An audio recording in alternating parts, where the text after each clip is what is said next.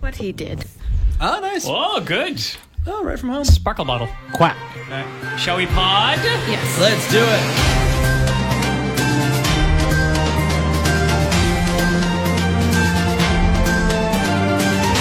Today on the Geek Out podcast, three words jetpack paramedics. Ooh. Netflix is raising its prices again. We've got set photos from the Falcon and the Winter Soldier and the Batman. Is that how I'm supposed to say it? Sure, that's great. Thank you. Reinterpret. Yeah, you say it however you want. and we review and recommendation Adam Sandler Halloween movie, the scariest thing of all. Nerdy is the new sexy. It's good to be a geek. The Zones Geek Out, the podcast. It's the Zones Geek Out podcast. This is episode 106. We record this on a scary day, October 13th, Tuesday the 13th. It's not, it's not, and it's just kind of, it's the 13th. and it's- I'm Webmeister Bud. I host Bud's Weekly Geek Out Wednesdays at 720 with, is, do I always say 720 or is it 715? Uh-oh.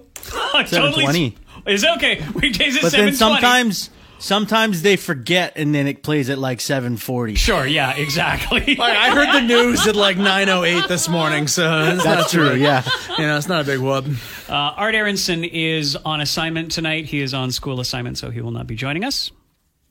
I'm DJ Boitano. Uh, you can hear me in the weekend zone, 10 to 4, Saturday and Sunday, and on the mixtape at 5 o'clock weekdays in the afternoon zone. And I'm Bubbles. He wrote that down. He raised No, no, I didn't. You got I totally didn't. I totally didn't. Really? Because you nailed it. I'm very surprised. I nailed it. Yeah. I, I, I, Oh my god! That was a because I'm on the phone.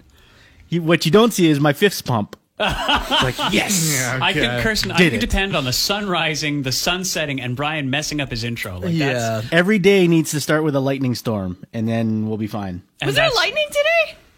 Oh yeah. Yeah. Oh, mind you, yeah, you're you. So it was like it was like 5:30 in the morning. So you, Oh, oh fuck. Yeah, no, that's not that. I don't have a child yet, you two. I'm asleep at 5 o'clock in the morning. Uh, six o'clock, I step out of the shower, and all of a sudden I see a flash outside, and so oh. I seriously thought somebody was taking a picture of me. oh no! I was like, "Who would? What?" And then you raise your bar. Did you see the lightning? Brian Capistrano sleeps in a sexual tent, which he believes gives him sexual powers. No, I'm not awake at 5 o'clock in the Yeah, morning. okay, thank Absolutely you. not. No, a monster. Please. I'm Bulbacino and I host the Afternoon Zone, he said. And um, thank you, Kirsten, again for the most wonderful moment on last week's pod. Did God, you have yes. any reaction? Did it, I know it was like one person on Facebook said congrats. Oh, I thought you were talking about the chicken sandwich. Oh, I did have it that chicken sandwich the next day. Because I did the have lots of reactions to that chicken sandwich, including Art bought me his favorite chicken sandwich, the Wendy's one. the Wendy's one, which I will review and recommend later. Yes, Oh, good, Yes, good. Okay, No, good. yeah, but I did. I got a really nice uh, message from a couple of zoners and podcast listeners too, which was really nice. About what? About what, what again? What? Uh, what was it? oh, you're- about the baby thing. oh, the baby thing. Yeah, yeah. That you're pregnant. but about what? about the chicken sandwich. I don't know, just in case somebody's platooned into episode 106 and they somehow missed last Go week. back. Yeah, Listen. that's right. So Kirsten had this great chicken sandwich. and We're really excited about it.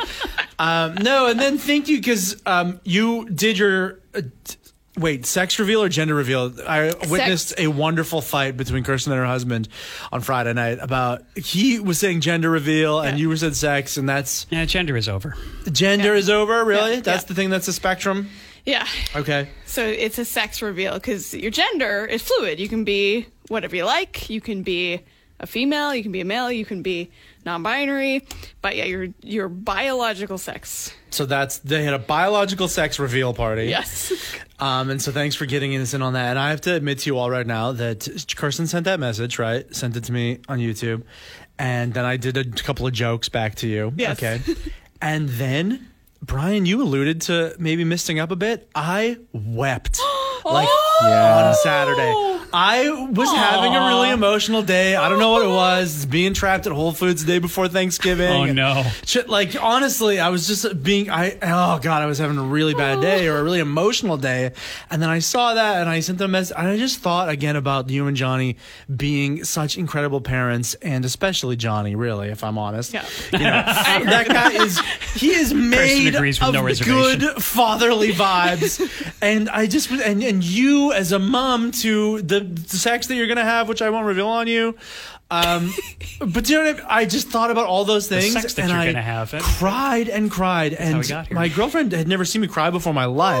Oh, and really? Thought I was joking at first, like I was like, "Boy, I'm so stoked for them," like I often do, pretend to cry, and then she saw tears coming out of my face, and she's like, "Oh What's my god, this is happening." so again, once again, I'm just I'm so happy for your whole family, and yes, cried and cried. Aw, That's thank so you. dear. Yeah, I'm so happy. That's really nice. So are you going to tell us the? I'm Kirsten James. And you're having a. Chicken sandwich. Okay. Yeah. Um, my great concern, which I didn't voice because I didn't want to sort of like rain on the party, was where were the dogs when all of that terrible microplastic f- fell on the floor Yeah, like we were and like, all we're over your so like hashtag or not like quote unquote woke having a sex re- sex reveal party, and then we used glitter. okay, that wasn't your fault, of though. crafting That wasn't your fault. to like shame ourselves that we were even doing it. No, you had plans for and I was something. other and joking different that originally we were gonna have like a helium balloon, and then I was like, "We're gonna be, we're gonna be taking out those natural resources. You know those helium people? No more Yes, MRIs for you. Yeah, yeah. Uh, Helium's a, a commodity, and there's only so much of it left. And You all, shouldn't yeah. be using it on balloons and silly voices." Yeah, Um, our dogs were outside. Thank goodness. Yeah. Okay.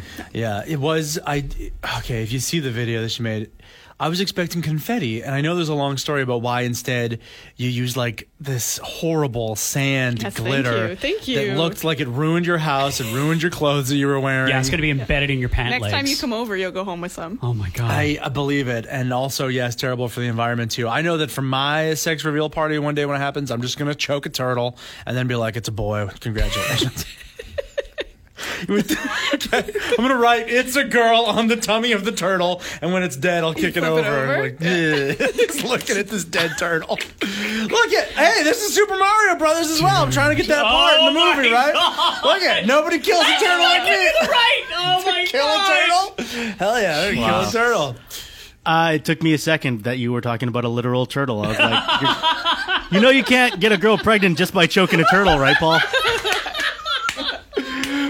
Well, all right, that's what's gonna happen. The glitter's gonna go in the ocean and kill a turtle. I'm gonna skip the middleman, just choke the thing. Well, as soon as I realized it wasn't a metaphor for something, you know what my favorite thing about helium is? What? I don't need it. This week on Bud's Weekly Geek Out, Uh, Bud's wasting helium. Jetpack paramedics. Yeah, what the that's a that's about it. Coming the, to Netflix 2022. the, the, then next is Jetpack Paramedics, Bondi Beach. Geordie Shore.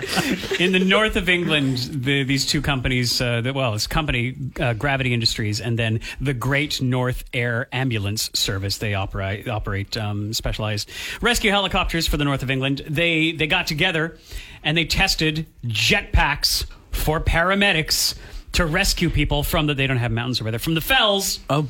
That you have in uh, in the north of England, and dang, if the test runs weren't the coolest thing. Uh, the paramedic has two packs of medical supplies on the front of their legs because, of course, your back is taken up with a jetpack. And then on your hands, you have two thrusters each, and that's for the precise um, landing. Dude landed on a rock that is no bigger than my monitor. Just Wow. like, like alighted gently with his tiptoes. And yeah, can get up a mountain in 90 seconds where it would take half an hour for a paramedic with legs. So, uh, pretty neat innovation. What about a paramedic without legs? Uh, that'll probably take days and days Okay, just and days, and I think that's probably the, you What, would they put them on exist? standby. Yeah, paramedics. and Get like- them the jetpack first, then. Right. so really neat thing, fun thing to geek out about, and uh, good video. Please go to the zone.fm slash. Where are they geek out if getting money for jetpacks? It's a great question. Yeah. Yeah, because I was thinking like he, Dylan brought up a good point. Like I, I, I, this is a province full of mountains. I would love for somebody to just come here and like, yeah, all of our paramedics are volunteer for one, and uh, who's going to have the budget for a jetpack? Yeah, but, then they, and also the person like likely has fallen and can't get out themselves. So you just go strap a jetpack to the to, like, No, oh no, no, you oh right, out? sorry, no, it's not like Iron Man where you're carrying them out. Sorry, they, they're meant to bring in. Uh, like painkillers or splints or Right. like an AED if they've had like a heart Oh, attack or something. I want somebody to jetpack me and painkiller.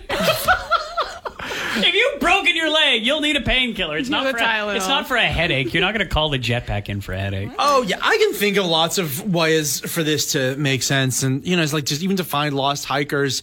That uh, there's a lot of things. Okay, so this summer when I got like uh, stranded on a river that I was floating down up near Bella Coola, right? the one where the bear saw you? Yes, where the bear saw me. There, like at one point, we were so afraid, and we, we were, you know, this river was out of control, and there were bears and everything. That one person in our group was like, "Let's call somebody," and the question was like, Who? For them to do what? Yeah, like, are we really gonna get a helicopter out here? Because that's the next thing. That like really is, but. With jetpacks, I can see them like coming in and being like, "Okay, the bear's gone, just keep going, right?" And then the jet, you know, they, then they jetpack out of there. Or, yeah, if someone was hurt, you could do a little, you know, first aid as you're saying, and Yeah. then guide them. If because probably it's people who are lost who just need Yeah. help getting back to the trail, and so makes sense to fire up a couple of jetpacks versus I could see, you know, you know, getting the whole helicopter up certainly, in the air. certainly, yeah. And if it is serious enough, your your flying paramedic can triage whether or not it needs a full helicopter to to extract your, your patient. But I'm wondering because every jetpack thing I've ever seen is so shaky and terrible. It all looks like that footage from the start of Iron Man 2 where they're pretending to be, you know, it's like where they have other Iron Mans. What am I And doing? everyone falls down. What? You're just What like, am I doing right now? Doing like I'm putting my hands up. because I believe that it is the twin thrusters on each hand that give incredible stability Okay. to the flyer. I've never seen anything like it because in our time we've seen lots and lots of real life jetpack tests. And Sure, yeah, yeah. they're all kind of freaky outy scary because you you are the the the the, the compass the pivot the center of gravity uh, for for tilting this whole thing but using your arms as like basically three dimensions of flying you know one left arm right arm two three i i think that is what makes the difference here and i think works. uh, that was a brilliant brilliant innovation from from gravity industries They could have learned that from Iron Man too, because uh, Truly. from Iron Man One. yes that's right That was Tony Stark's first test was just having the jets on his feet. Right. And then that's when he flew into the ceiling. Yes. And then the next one was actually having it on his hands as well as as you know stabilizers. yeah The jetpack montage. Gotta love the old jackpot montage. Um, so I love it, and I love obviously that it makes sense that the jet packs are going to the paramedics first, and you know it's like n- not to be people with their you know it's like uh, they're like jetpacks, but they're in the water. That that's just for dicking around, right? And and that looks Well, fun. you can't go very far because there's like a You're big tethered. tube or whatever connecting you. Yeah, but I've also seen people just like flip upside down and smack neck first Yep. into the water. yep Uh, but once these things get, you know, good enough, don't you think that this is going to be a thing that more people are going to want? Like recreational jetpacks, if they really do work. yeah Yeah, I want a jetpack. yep me too I'll take one. totally You're not. Neither of you are jetpack. And What? Why wouldn't I jetpack? I hiked Mount Finlayson once. Never again. I would certainly love to go up to the top and take photos with a jetpack, though. Absolutely, I would. I would. Why do you think I'd like a jetpack? wow, I'm watching this thing. It looks really good. the thing about it is that it's they're not getting a ton of altitude. They're just no, like they're just a few feet above the ground. Well, maybe oh, a few, even more yeah. than a few, like ten feet. Yeah, it 10 looks feet like at above some point, but it actually looks pretty good. Yeah. Okay, you got me. All right, Paul's convinced. We can move on. This fall on NBC, jetpack parachutes. paramedics. Hey, it's time for Animaniacs. Um, we got, I think this was hinted at or sort of announced in 2018, but uh, Hulu will carry the first of two seasons of Animaniacs uh, on November 20th. 2020, with the second season coming next year. In 2021, uh, Steven Spielberg is on board as from the original. Randy Rogel, the songwriter, uh, brilliant songwriter, and all of the original voice actors. Wow. So that would be Rob Paulsen. Uh, dang it. uh, but Canadian Maurice LaMarche will be coming back as the brain because there will be Pinky and the Brain sections as well. Ah. Jess Harnell. Uh, dang it. But but more into this because I never watched it, but I saw it. What's what's the deal with the Jurassic Park? and Tress MacNeille. I think the Jurassic Park setup, we'll link to this in the show notes, was just um Steven Spielberg. thank you. so it's Wasn't it? It's not. It is just Animaniacs. Yeah. It's not Animaniacs and Jurassic no, Park. because they're unearthing the Warner Brothers and the Warner sister like they did in Jurassic Park, and then there's a whole Steven Spielberg tie-in, as Brian said. If you watch the original Animaniacs, there's a ton of that type of Oh, yeah, satire and totally. stuff, right? So and the nods in the fourth Yeah, level. I just didn't Yeah. watch the video, and all the Oh. articles I saw kept on saying like Animaniacs and Jurassic Park. no, they don't get the joke. Okay. I hope that because they they Was it teased, Sam Neill in the in the? No. no, oh, that's too bad. and I, I think it was just a bad impression of Steven Spielberg Yeah, too. I think all of them are bad impressions. But I hope that it's it's just them two. I hope it's just Animaniacs and Pinky and the Brain. The rest of the cartoons that flushed out the Animaniacs oh, original oh, show, sure. And there were a lot. yeah, not very good. There was No. like the pigeons that just talked in New York accents, boring. Mm-hmm. That joke got The old good really feathers. fast. Yeah, yeah, yeah, yeah. There was the cat and the dog, and the cat always was gonna die, and the dog saved it. Penelope and Buttons or something like that. I'm thinking about. I totally don't even remember that. I don't remember that one. I just remember what's the other one about the something goes down the drain. Buttons and Mindy is who you're thinking of. Buttons and Mindy. Wow, I was not far off. no. Um, What Something goes down the drain? Isn't that like a, there's like a baby, yeah. and it's like something goes down the drain, and that's like the whole joke. Oh wow. Or was that from Tiny Toons? Oh, maybe I don't. I don't think it was from Tiny Toons. I just I remember I enjoyed Animaniacs quite a bit as a kid, but then when it was anything other than Animaniacs and Pinky and the Brain, yeah. Mm-hmm. bad. But you, you know, you got to fill out. You got to fill it with something Yeah. So eh, it looks good, whole new generation and all that. on uh, on Hulu. Which oh Hulu. Oh, Uh, next, see you never. Yeah. Next coming soon, The Expanse, as I put it on the cue sheet by mistake. so apparently this is the French space epic. I was gonna say it's the Spanish one. Yes. Uh, sorry. What I? Wow. I can't even get my own joke right. Oh, that was your joke. That I was was. my I thought that that I don't know. The Spanish, know the Spanish space epic, uh, season five of The Expanse, uh, will be, be coming to Prime Video on December sixteenth, twenty twenty. We'll have the trailer in the show notes. when you say a spans like that, it's like all the people that say especially took your ah! right. They st- I know. Doesn't that hurt? Doesn't that hurt you? I, I oh god. Or espresso. and then, yeah, oh, yeah. Espresso. That's how it's spelled. No wait, No, that's no, not it's how not. it's spelled. it's an S. Yes. Yeah. So espresso. I don't know, wh- but but I don't know. For some reason, that one I can forgive more. It's like that just has got in everyone's brain, and like, okay, you should know that. But where did especially come from all of a sudden in the last bunch of years?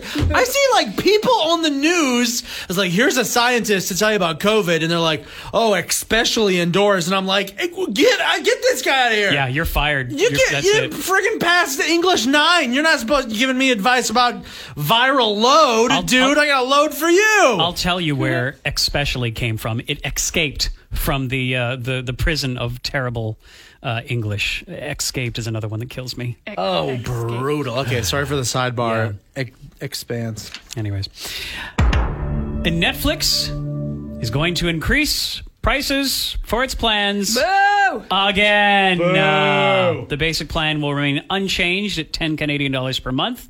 The standard plan will go up a buck to 15 per month, and premium will go up 2 bucks to 19 per month. The the article said effective next billing cycle. Maybe mine hasn't come up because I still paid my $14 uh, on October 12th when mine renewed, so maybe it'll be on the next one where it jacks up and I am really really talking concernedly about canceling Netflix. Right?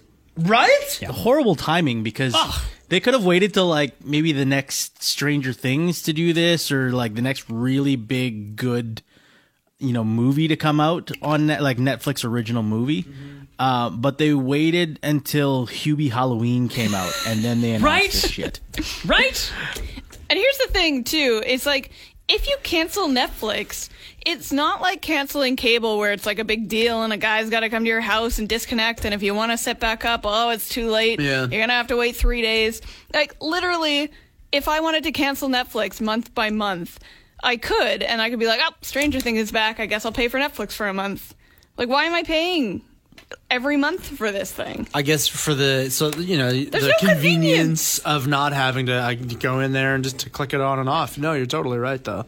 I think we all ought to do that. Really, like I signed up for the yearly subscription for Disney Plus, so I don't know what I saved a few shekels there, but you know, for uh, one or two months of Mandalorian, then I I haven't really been back to Disney Plus. But with with Netflix, what I find wild about this this yeah this news to me was like I already was on the precipice of being like of all these streamers, all these subscriptions that I have.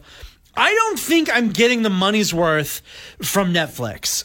For what I pay, there's just not, not enough on there. As a matter of fact, I almost was thinking about turfing Netflix and then going over to the like because Apple has all these subscription bundles now where hmm. you get not only their TV but also they've got a fitness thing that's subscription, their news, all this, the music which I already pay ten bucks a month for. So I went in and I looked at Netflix and their pricing structure, and it is, as you just mentioned, Bud, the the tiers there. It is diabolical the way that they've set it up. Mm. Yeah. ten bucks a month. You get one screen with that SD. at a time. SD. At that point, SD? believe so. Whoa. Mm. Okay. No. at that point you might as well i mean even either not get it or trying to horn it on someone else's but then the other tiers are like because i'm at like i don't know it's like 16 bucks a month now just for four screens mm-hmm. and if i go down just two dollars a month i that halves me in half to only two screens Wow. and it's just like that's not enough for for I think for my situation, but I think for like the average family, I don't know if two screens is quite enough. Yeah, the way that they've set it up is absolutely d- designed to suck as much money as possible. But I'm sorry, like again, for what? For for what? I- I- a Hubie Dave- Halloween. Hubie Halloween, and a, maybe a Dave Chappelle special here and there.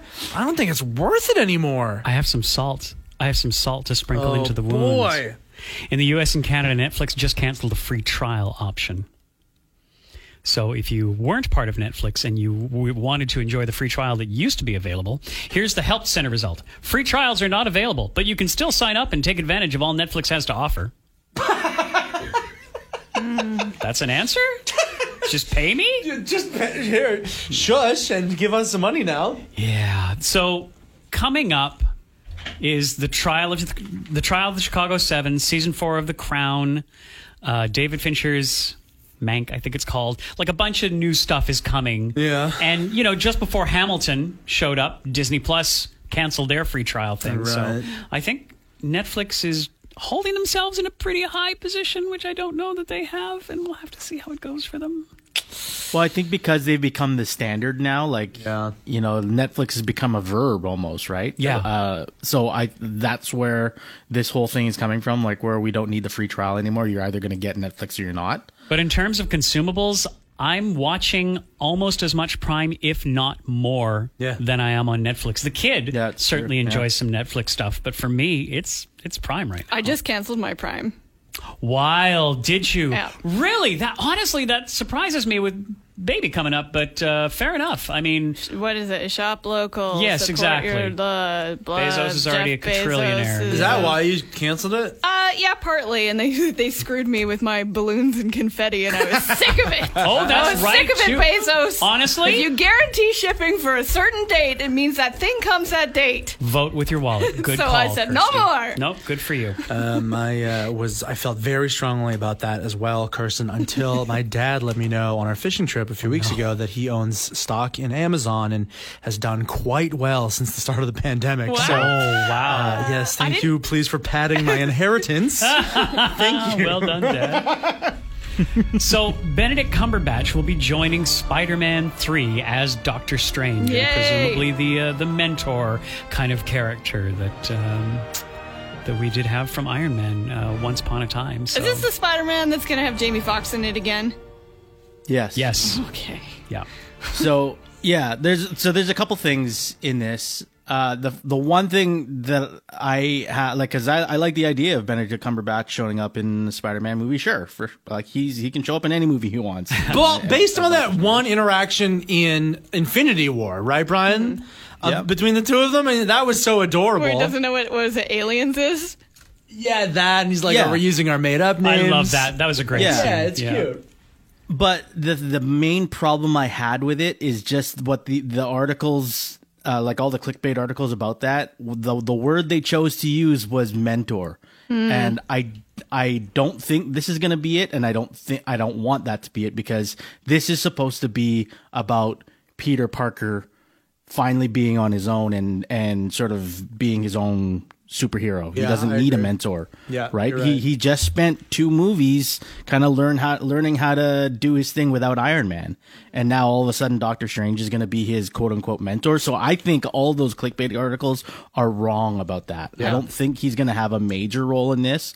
Um but the other thing that I'm thinking that like I, I was hoping was not going to be the case, but it seems like it is kind of maybe pointing that way, especially with Doctor Strange having his own multiverse movie coming out. Is that there's going to be a multiverse element into the in like added into the story? Well, it sounds oh, like too, like with all the casting that at least we've heard about, and all the rumors of like maybe older Spider Mans coming and having a- appearance in this mm-hmm. movie. Like it sounds like something's going to happen, and he's going to be like thrust into a multiverse. And maybe the end, Brian, you're right. Like Benedict Cumberbatch and Doctor Strange aren't going to have a big role, but he's going to show up at the end to basically save him from this multiverse he's ended up in.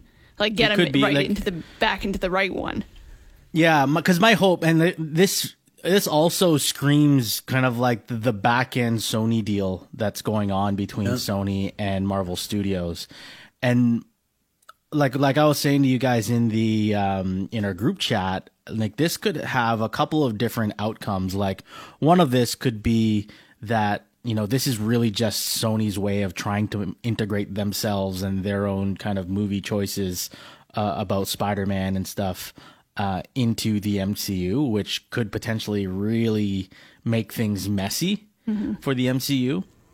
The other thing is that this could also then be Spider-Man's exit strategy Right. for the MCU so that Sony could take Spider-Man back or take some form of Spider-Man back so that maybe even they have their own they're like their own sort of Spider-Man franchise to to start building you know on their own again that I think that's my that's my hope for for this whole thing is that maybe this is a somewhat of an exit strategy but also leading to us being able to keep Tom Holland's version of Spider-Man in the MCU and it'll just be Tom Holland's version of Spider-Man. Because what I- what I'm thinking is that maybe this does interview uh introduce like a Spider-Verse uh, with all sorts of different versions of Peter Parker, maybe a Miles Morales thrown in, and then you know that kind of gets introduced through this MCU version of Spider-Man, but then becomes its own thing because then yeah, maybe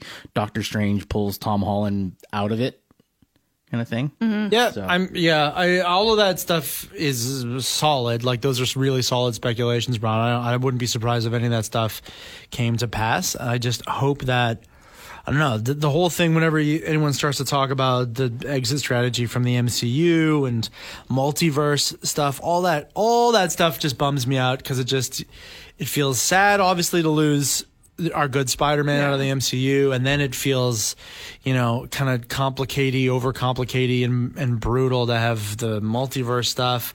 But I mean, hopefully they find a way to make it all make sense and work. And and Doctor Strange, you're right, is kind of more of a more of a guide into maybe maybe that's what it is, a kind of a more mystical storyline for this Spider-Man versus a mentor for sure. Mm-hmm.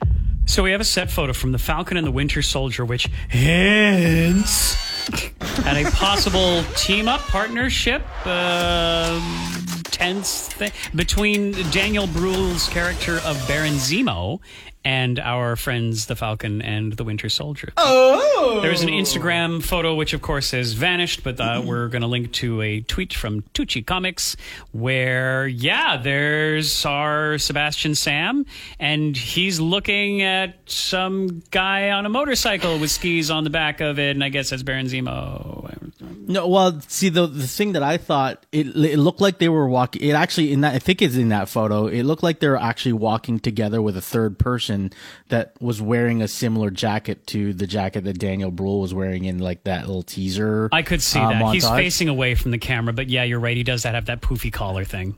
but it would make sense because like this is not just a movie. Obviously, this is like a TV series. Yeah. So there's gonna be that they have to really expand on episodes, and I'm sure there's gonna be like I'm sure he's gonna be maybe an overarching villain in this thing, but there's probably gonna be you know kind of like what they do with 24, where sometimes you know they introduce a big badass villain and then halfway through the season that villain is somehow working with Jack Bauer because you know he has something useful to bring to the table Or the of enemy thing. of it's my not like he's going to be Yeah, I yeah can see that. he's not I going can to be totally a see good that guy for or that whatever character. I will also note that the guy on the motorcycle with the skis for the for the back of his seat has duct tape around the the base of the seat in which looks like there's a bottle of water and a baseball bat. Oh, mm-hmm. You know, and so the bottle of water is fine, but I mean, you're gonna it's duct tape is not a sheath. Okay, you're not gonna go fishing Yeah. and pull a bat He's right. out of duct tape.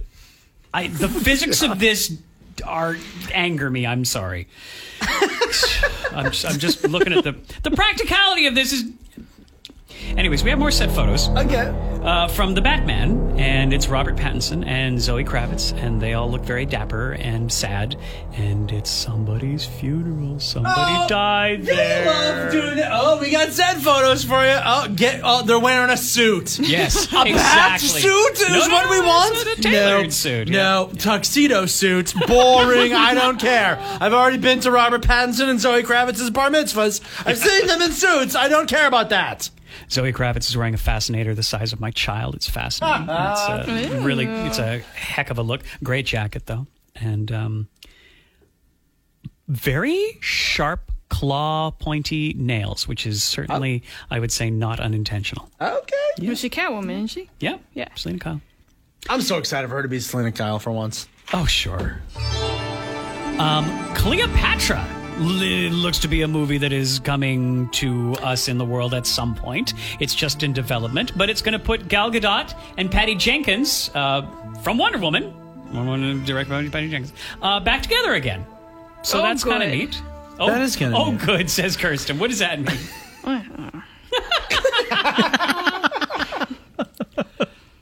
We had a fairly light cue sheet to begin with, and we're blasting through things. And honestly, I'm not mad about it. Um, But Cleopatra, hang on here. well, I, let's go back to this for just I one sec here. Cleopatra is a movie about that that person named yes, that. yeah. Okay, well that could be kind of neat. Remember there was a, a m- an old movie called Cleopatra about um, With Audrey Hepburn? was it Audrey Hepburn or was no, it um, Elizabeth- no, yes, Elizabeth uh, Taylor. yes, Elizabeth yeah, Taylor, yeah. that's what I meant. yeah, which 1963. wasn't that like a classic classic movie? Definitely, definitely. But it played her like, like a um, seductress. Yeah, isn't she that? Isn't it the story of Cleopatra that she kind of was like banging around and causing all these problems? I reckon, but it's 2022, so it's 2020, comma two. So Wait, where did this time warp sorry, happen? right? So I, Oh I my reckon God. we'll hopefully have a, a different spin on the character. Uh, But do you think it could be done in a 2020 way, which is more empowering? Like, yeah, she's using her sex as a weapon. Yes, yes, I would think so. Uh, Right, and then has the last laugh on these uh, silly boys or whatever it is. I don't know. Uh, yeah, it could be neat. So Gal Gadot is going to play Cleopatra then? Looks like, yep. Oh wow. Okay. Yeah, I don't know. I find that kind of stuff is interesting, and if it's done in a cool way, there's all kinds of neat stories of that time that have been done in this like old timey Charlton Heston way that is boring and stupid. but you know, if it if it's done in a sweet way where it's got them all taking a bunch of psychedelic mushrooms or something like that, I could be into it. Yeah. So this is neat. There is going to be, I don't know if this whole thing is me. There's a Nickelodeon animated Star Trek show coming Another one? called Star Trek Prodigy. What's it about? So that's where I was going to pause and see what you thought. I'm not honestly sure what it, you know, what it's about specifically. However, Kate Mulgrew will be coming back to voice Captain Janeway, oh. Okay. which to me is super cool because damn, she's got a voice, and it's it was just it was definitely and maybe I don't know I'm an audiophile kind of guy, but it was always like a a very distinct defining factor of her as a character on that ship on that show. Yeah. she just cut through like that voice was authority, and yet it was also vulnerable too. You know, um, I loved Kate Mulgrew's um, portrayal of Captain Janeway on Star Trek Voyager, and so yeah, to know that she's going to be back as a voice on this animated show, pretty cool. I wish that Voyager show was more fun. I really do. It's just, it's uh, to me, it's unwatchable for how boring it is. Really? Oh, boring you find it? Hey, okay, Yeah, fair enough. fair and enough. and kind of how far away it got from original Star Trek, and you know, they're in the Delta Quadrant. You literally far as well. I know Uh, the whole. I don't know. They took what was kind of rough about the next generation was that you get all Trekno babbly and it kind of was taking itself so seriously, and just ramp and then boring as well, and then ramp that up, and also so much emphasis on the horrible, horrible supporting characters. The the alien that uh, was the chef. I hated that. Neelix. I hated that. He was a Denobulan. And why they, do, they, I, why they do I know that- this? Why do you know that? That's incredible. you know, so like if I if I flip on a random episode of Voyager and I know I'm gonna get a Neelix happy episode, I'm just like I'll just not watch that show again for another year. It's brutal, and even the rest of it too. Even the exciting stuff is terribly boring. It's just like that that was what needed to re- be rebooted by J.J. Abrams. Like that's what that, that was the state of Star Trek. Yeah. was this really like boring, plodding, lame uh, show? So um, Sorry, quick uh, interjection. Neelix was a Talaxian. Dr. Phlox was a Denobulan. There we go. oh oh, was he the one in Enterprise? Yes. because the same type of character. Terrible. However, Dr. Phlox's portrayal was much, much better. Like, I did find Neelix quite grating at times. Well, and you know, it's just too bad because I do agree with you that T.K. Mulgrew is a sweet Star Trek captain. I just wish he was in a more fun show. So I, I'll also say, as long as we're talking about uh, Star Trek cartoons, that I uh, they wrapped up the season one of uh, Star Trek Lower Decks, and it is so awesome. Is it? I haven't even started it. It's on my list, but I keep ending up with these other crazy Amazon Prime shows to watch. So I oh my god, I'm the the the the main character uh Mariner, I'm so in love with as a character. She's so much fun, she's so awesome. And the last two episodes, the the the penultimate episode of this season, way to good use, use that well. Yeah. they get Which one? Which one of the penultimate? no, Brian, that's not No, how Brian, it works. only one. So oh right. the it was so good that I thought it was the finale.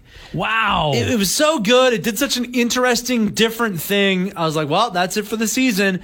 And then I saw a thing about how Jonathan Frakes is on the um, finale Yeah, I as got- Riker. I got I got spoiled about that in a in an article and was a little ticked, but oh, yes. I like I it. was Did he have a like- beard? Uh, oh yeah, he, Oh, yeah. very angular, you know, Oh, yeah. cartoony. And I was like, oh, dang, I guess I haven't seen the finale. And I went and watched it, and it was rad. It was so good. Nice. I can't wait for more of that. And that's it. That's a Star Trek show. That's fun. It could be fun, you guys. all right. Have some fun with this thing, anyways. Star Trek Prodigy follows a group of teenagers who use an abandoned starship to search for adventure. Boo! Oh, no. Terrible. I pondered on whether or not to even tell you guys oh, that. Oh my god, that sounds awful. We have the release schedule for The Mandalorian Season 2. Oh, And it is a me. lot less complicated than the last time. because I think, you know, they were like, they were jumping days, and some were Wednesdays, and some were Fridays, Yeah. and they bunched of. No, so. Yeah, it needs to be like old school, like when Airwolf was on, and they would Fridays at five. you know what I mean? This year it will be. Did you just make up a show called Airwolf? no, Oh, Airwolf we've is a real about thing. it. It's a super cool helicopter. It's a helicopter. Had a stealth mode. How do you put a stealth mode on a helicopter? Ah, Yeah, yeah. How do you Airwolf was a great fun? show. You're Yeah. so young. Uh, so it'll be all Fridays. Same age as me. oh, right. That's right. Shoot, son of a gun. Um, October 30th. And then November 6th, 13th, 20th, and 27th. And then December 4th, 11th, and 18th. So it'll all wrap up before Christmas. So that's one, Wait, so two, is that every four, Friday? five, Is that six, Fridays at seven, nine? eight episodes, eight chapters. And yes, every Friday. Oh. What would be awesome then? Because like if it wraps up in December, you'd think that some at some point in December, WandaVision's going to start. so Mandalorian's going to take us into WandaVision. Oh, I hope so. Okay, do you know what they need to do? Yeah, you're good. That sounds fun, Brian. Now, do you know what is um, they ought to do is that as long as we're talking about Fridays at nine, th- actually it is Fridays at midnight because this is the internet, so it drops at Right. a time, right? Thursday midnight. Well, the Fri- it's fr- Friday at midnight guess, on yeah. the East Coast, and so then Oh, we sure. get to watch it at nine, Nine. o'clock, That's right? great. What they need to do is release it Thursday at nine. Sure. Don't you think? Yes. Yeah. So just quit saying it like that. Oh, it comes out this day, and that it- means midnight. It is so, in name. yeah, nerds are gonna stay up till midnight. Yeah. where it comes out at midnight, and we're gonna watch it at nine. It should come out at a time when people sit down to watch TV. So there is that, you know, for all the hardcore fans, there is like a collective viewing experience that you can set a date with your TV to sit down, especially as it gets parcels out weekly, as Mandalorian does. Thursdays at nine, we get we have a date with our TV to sit down and watch it all. You know. Do you think that that it's at all like a streaming or buffering thing? That if they did do that, that there might not be the tubes to to, to do it to handle it if people were awake. So by by launching it so late at night, you sort of have a staggered. Yeah. Um. Op- that is a really That could be good it, question. yeah. Actually. Really? What do you think of that, Brian? Well, yeah, because it could. Cra- yeah, it could. Cra- I, I- I'm wondering if it could like after all of those views at the same time with all these people awake, it could crash the thing. Yeah, like I feel like if every single person that had a Netflix subscription logged on at the same time to watch something, and not necessarily the same thing, but anything, I feel like there would be issues. That seems very. I mean, you guys know better than I do. And I know certainly there are times where, like, oh, and a website crashed because so many people wanted to move to Canada. Mm-hmm. But, I, like, I know that happens, obviously, but it just feels very weird to me. It's just like, oh, we didn't have enough mice on the treadmill at one time, so we couldn't make it do to everybody. Like, But that's almost it, right? what, what kind of technology are we working with here in 1970s? Um, the other thing too is I'm I'm I bet you, Paul, you're you're probably glad that in and around the release of the Mandalorian, I'm still probably going to be working from home because when the Mandalorian season one came out, I would quickly get all my work done on the Friday and then watch it at work before I go into the control room and uh, for, for the mixtape. And so I'd go into the control room with this like satisfied look on my face. Like, I just watched the Mandalorian. I got to see something before you. Yeah, that's true. Staying on Disney Plus, they have given a new collective name to Fox's properties of the X Men and the Fantastic Four Marvel movies, and it is Marvel Legacy. Ah. And Legacy, there is no better word to make you sound old than Legacy. Wait, so this isn't like for new stuff. This is only to refer to old Like the Fox X-Men. stuff. to the Fox properties, which they're oh. they're tying that off. They're mm. done. If they do anything new, it won't be. They'll be able to di- differentiate the two of them by calling them. Uh, Legacy. This is X Men, X Two, Fantastic Four, The Wolverine, X Men Days of Future Past, uh, Fantastic Four. First one was 2005. This next one was 2015, and X Men Apocalypse. Those are the And that's the main thing that I pulled from that is that they're really doing this because they're gearing up to introduce some of these characters now. Sure hope rebooted so. into the MCU. Oh, I'm so excited. be good. I hope they happen and maybe in the Spider-Man. Mm-hmm. Or in the WandaVision or whatever. It didn't make the Q sheet this week, but there was also some pretty major news about, um, and Mary Harrison posted this on our geek thing, whatever. Yes, happy birthday. it's her birthday. It's her birthday. Happy Hey, happy birthday, birthday. to Mary but she'll Hey. probably hear this tomorrow. So happy birthday Happy belated yesterday. birthday to Mary Harrison. um, about uh, Disney announcing that they were going to majorly restructure and shift a lot of their focus to streaming, which kind of I when I saw that I like that makes sense to me. As opposed to like theme parks and Well, the theme parks will always be there. I mean, once you get the Imagineers doing things, it pretty much Yeah. runs itself. But I- I think this is in terms of like sending stuff to theaters Oh, sure. or for TV or whatever. It's like, you know, they want to build on the success, obviously, of Disney Plus, but they want to create content. It seems like to go to there, and that to me makes sense. I guess when I first saw the article, I thought the same as you too, Paul. I was like, "Oh, that makes sense to go to streaming." But then, you know, Mary commented about, "Hey, they laid off all the people in the parks," and then I was like, "Oh, yeah, this isn't just the streaming like coming from TV stuff. They're talking about they're refocusing their revenue, yes, from the parks, from the Wow. um, the um, toys, from the everything into streaming, which What? kind of seems strange."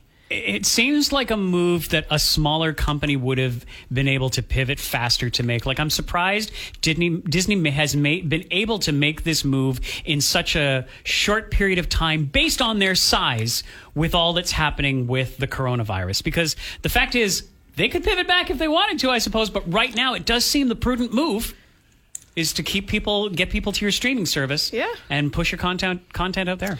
Well, it's certainly easier to convince people that they just need to have this streaming service for, you know, $80 a year than I guess, you know, and it's going to be increasingly difficult, never mind the pandemic, to get and convince people to schlep out to a movie theaters and throw down $20 on your bad Mulan remake. Yeah.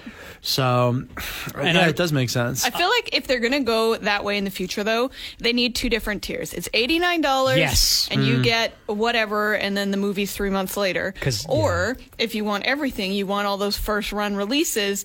Okay, well now you're paying I don't know two hundred dollars, which is for this insane. yeah for the Yeah. premiere because that's what i fear as well is that black widow's going to come to disney plus three months later if you don't want to pay an extra 40 bucks for it today But but I'm okay with like them having a subscription service where here's the premium price. You will get all of the releases. your first run movies yeah and and yeah, it's a premium cost. Yeah, and then here's the second thing. tier, and you're gonna have to wait a bit. What is so wild about this is, you know, in the discussion that's been happening for the last handful of years about going to a movie theater versus streaming movies at home, always Disney was kind of the villain in that they were taking over movie theaters. Only Disney owned the properties that were big enough that would pull mass amount of audiences out to theaters in big enough numbers for them to be these big profitable th- theme park amusement style ride style movies and now they're the ones who are the first out of the gate being like nah we're going to focus up on streaming to the point yeah this is in the tweet here that was announcing this a major re- reorganization streaming becomes the most important facet of the company's business. Yeah. Like that is quite the statement for the company that cranks out consistently billion dollar in theater movie experiences. Yeah. but the thing is to me it says that they are recognizing that they are hemorrhaging money in th- you know to, to make theatrical releases Right. and continue all the the hype in their theme parks. Because they not and not only theatrical releases how much money per day? Like i've heard the the the numbers were in like the millions or billions in terms of dollars per day that they were losing um, from disneyland and disney world and, and all that Yeah, stuff. imagine.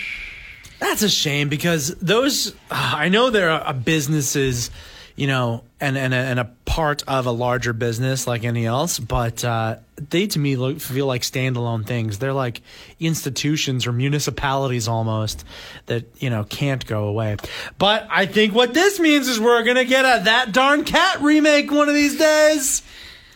oh paul Well, we There's get- a that darn cat remake Yeah, reboot okay. coming on. Soft that darn cat reboot coming down the oh, right. Okay, no. That darn cat. Remember that? yes but we are Disney is doing a, doing a nice to us. What is happening? paul just fell out of his chair he was so proud of his own there, like- gag Remember that darn cat, you guys? thank you paul we Yeah, get it Somebody shut Okay, his you don't off. even remember it. Excuse me, Mr. Memberberry over there. Then why aren't you laughing Remember harder at this joke? Boba Fett. That's why. Um, Also, um, on that note, um, they're uh, take a take a caboose off the Paul is right train No. is off because uh, Soul is coming, Coming to Disney Plus. Disney Plus for free on Christmas Day. How is that a caboose?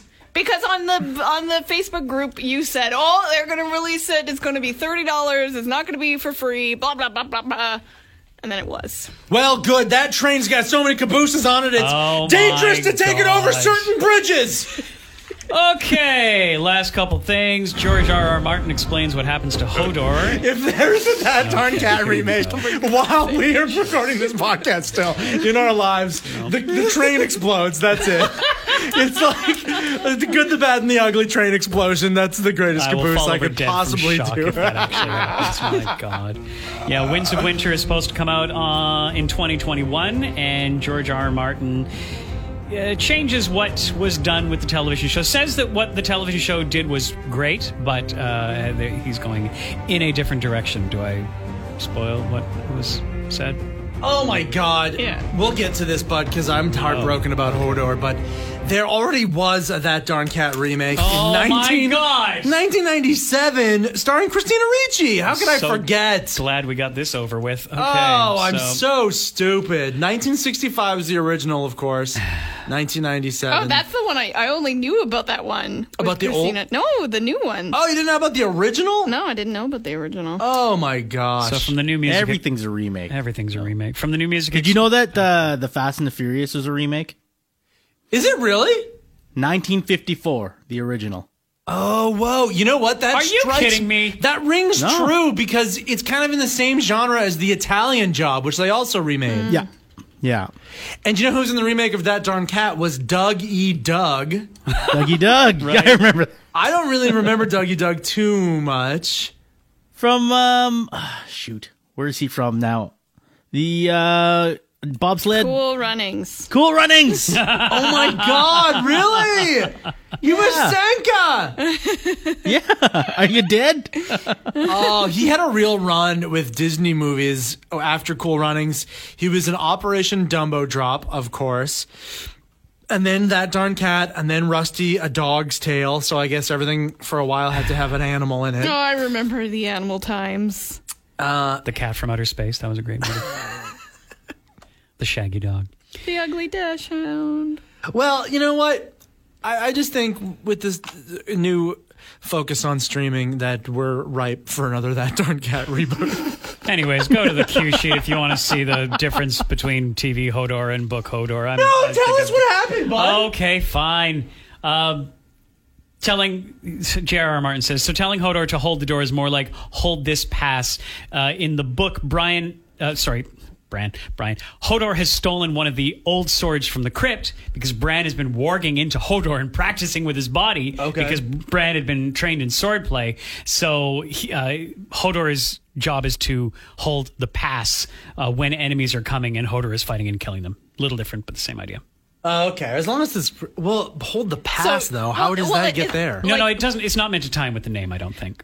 But that's the whole thing, is that it ties in with the name. I think what they did is they reverse engineered it for the show, but I don't. I, I think that's that's where I think that came from.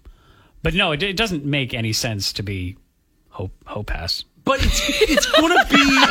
Hope Pass. I just Hope Pass. I got a home pass. Yeah, once a year on my birthday, I got a home Okay, all right, pass. all right. Uh, yeah, that's funny. Now,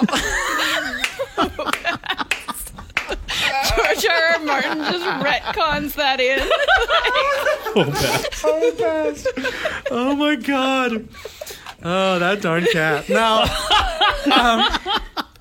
I think, yeah, but is it going to be the whole thing about going back in time and walking into Hodor and breaking his brain? I mean, like, that was all so powerful. So brilliant. And such a unique way to kind of do the grandfather paradox Yes. thing. Yes. Okay, such a such an interesting new take on that. Because it's such, it's almost a trope these days, you know, Sure. the, the, the grandfather paradox. And so, yeah, this was a very original way for the TV show to tackle it. I loved it. So I I don't understand how it's gonna do and like hold the pass. What the heck? Whole pass. We've been over this. Oh, pass. And Millie Bobby Brown, who we know as Eleven from Stranger Things, apparently um, auditioned to be Lyanna Mormont. Brian and got Brian gets a train on the cabooses, Yeah, that's right? my- called, train. called this way in advance, and her, re- her re- her not getting that part almost made her quit acting. Thank goodness she didn't, because now we have Eleven and uh, Enola Holmes. But uh, that's yeah, that was a wild story to come out. I could see her being good in that role, but I'm glad we got the Lyanna Mormont that Bella we Ramsey. did. Truly, Yeah. What I said when I heard this news, I was like, "There's no way she was too old to be that role." and it turns out The same Bella age. Ramsey is a year older. She's you're older. older. Yes. Wow. Yeah. Yeah. So that's about build too. And finally, Nathan Apodaca, the Idaho plant uh, potato plant worker. Uh, who got viral famous for after his car broke down he took a longboard to work and he put on a tiktok of him longboarding to work drinking some ocean spray and put the fleetwood mac dreams song back on the charts Oh God, it's so good. Ocean Spray drove up with a brand new truck full of Ocean Spray stuff and said, The drinks are yours, the truck is yours. Thanks for keeping it positive. I thought that was a really sweet thing. I love that Ocean Spray did something more than just like, here's a lifetime supply of ocean spray. Yes, exactly. Yeah, Yeah, they read honestly. into it. They Yeah. learned. They did their research. Like you his car, yeah. Did you you said that he longboarded, but you mentioned his car broke down. Sorry, I missed because part. he had 15 minutes to get to work, his Yeah. car broke down. He was saving up for a new one. Mm-hmm. When he got a little bit virally famous, I think he started to get like a like a like a GoFundMe, like some sort of crowdfunding thing. It was, like- it was like 20k in there, I think. But then Ocean Spray shows up and does this. It was uh, that's uh, it's just beautiful. Yeah. I, I think it's um honestly like yeah ocean spray this this was the right thing to do because msrp on a brand new truck that they that they gave to him I- i'm going to say between 45 50000 dollars Yeah. The amount of advertising Oh. they got Priceless. okay dwarfs that price tag Yeah. and then the goodwill along with it to drop a brand new truck at his house like you can't buy that but again for 50 grand that's a really cheap for ocean spray to do that Absolutely. really really good by the way because um we were having a big sing-along dance party on the weekend on Thanksgiving at my house, and I put- Dreams? I put on Dreams Great, at one point, great. yeah, with the lyrics because Apple Music is this great thing where you can hit the lyrics and it just gives you like the lyrics scrolls on your screen on your Nice. Apple TV as you're listening to the song. And the songwriting and the lyric writing in that song blows me away. Like classic song, everyone knows, obviously, and you know, thunder only happens when it's raining and all that stuff. Like they're, they're great lines But you're that talking everyone like knows the verses and the whole structure as a fucking incredible, dude. Nice, nice. I like I'm mad at every artist who is not as good as Stevie Nicks. I know it's an impossible So that's everybody, standard. great. Yeah, but like the songwriting is unbelievable. Yeah. And and I just look at that. Look at that level of lyric writing and endeavor for it, please, all songwriters, especially in like rock and roll music. And thank you, Nathan Apodaca, for giving us, you know, renewed appreciation for a great song. Yes. And then hopefully for appreciating a great album. So is oh, this so- another um, blown up caboose on Paul's train about TikTok? Because how Oh, many yeah, more that's weeks do you say it has? yeah. How dead is TikTok? there? Oh, no one saw it until it got reposted over to Instagram. Everyone knows TikTok. that. No, you didn't. Um, li- listen, everyone remembers thunder. I'm cool. Thunder only happens when it rains. But listen to this lyric. Like a heartbeat drives you mad in the stillness of remembering what you had. Hey, That's you know not what even that the is? best line in the song. That That's a fucking amazing line. that is like from Turn of the Screw, which we'll talk about later as the haunting of Bly Manor. Oh, let's move on to reviews. It's not. It's and not an rec- exact quote, but that's uh, what happens. there. Oh no, no, no! I'm thinking of the Telltale Heart. Do we blow through everything? We don't even get to do a speed round this week. I'm okay with that. Yeah, I had a couple things that weren't on the cue sheet. Then but go I don't speed know if round. They'll just, Speed round. they'll them. just make you mad.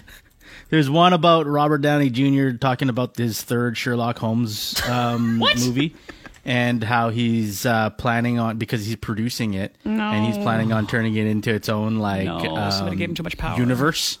No. So he's he's making it his own like Sherlock Holmes MCU. So, that'll make, so there you go. So that'll make you mad. And then the other one that'll make Paul mad probably is uh, that the producer of the Joker movie has an idea for a uh, dark solo film based on Mister Freeze. Mr. Freeze, are you kidding me? No, you know what? I actually love that. Good, bring it on. The Joker's been done to death. Mr. Freeze, we only have one Mr. Freeze, and it's Arnold Schwarzenegger. So if you got something real gritty, a real hot take on Mr. Freeze, just do it and shut It up. just it reminds me of the SNL sketch about Oscar the Grouch. Oh, that was so good. Yeah. Oh God! Um, That's all I I'll. I'll speed round uh, this late breaker that uh, the cast for the Mad Max spin-off Fur, Fur, Furio, Fur, that darn cat the movie, Fur, Fury, Mad Furry- Max, that darn cat. furry cat that darn one, Furiosa, um, Anya Taylor Joy. Do you know? Nope. I think that's going to be the the the, the the cat, the darn cat. Uh, Furiosa. Chris Hemsworth is going to be in this thing. Cool. Yahya Abdul Mateen II. Oh, from Watchmen. Yeah, yeah. Yeah, okay. So that sounds pretty good. But still, what a bummer that uh, Charlize is not going to be in her own movie. Yeah, kind of a shame. Yeah. Let's go. Oh my God. Um, Anya Taylor Joy was in Playmobil, the movie. okay, let's go to uh, 91.